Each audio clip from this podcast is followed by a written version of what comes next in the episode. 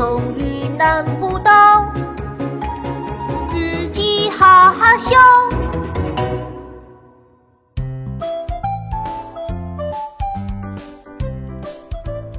奇妙成语日记，嗨，小朋友们，我是琪琪，欢迎收听《奇妙成语日记》。今天我要给大家讲的成语是“不可救药”。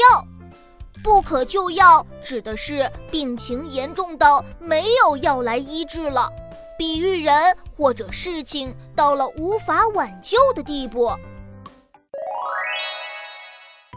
五月二十三日，星期六，天气晴。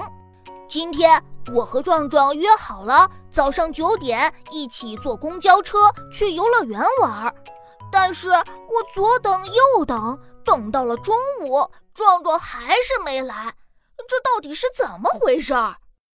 我心里直打鼓，壮壮不会被恐龙给吃掉了吧？还是被坏巫婆给拐走了？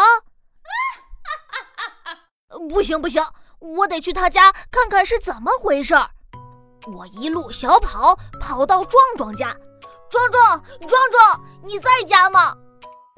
屋子里一点声音都没有，完蛋了！壮壮真的出事儿了。正在我准备打幺幺零报警的时候，透过窗户，我看见壮壮在床上呼噜呼噜睡得正香。我赶紧敲了敲窗户，大声喊道：“壮壮，壮壮，快醒醒！”但是壮壮像个木头一样一动不动。我生气的大喊：“壮壮睡懒觉，睡到中午，把我们的约定都忘记了，真是不可救药！”壮壮一听到药，就从床上蹦了起来。“药？什么药？我不要吃药！”我大声地说，“不是吃药，是不可救药。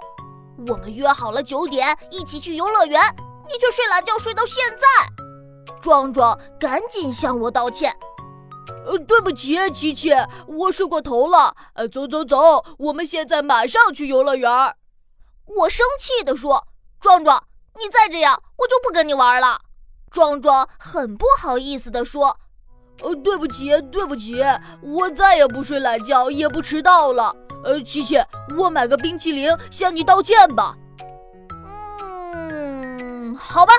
看在冰淇淋的面子上，就原谅壮壮这一回吧。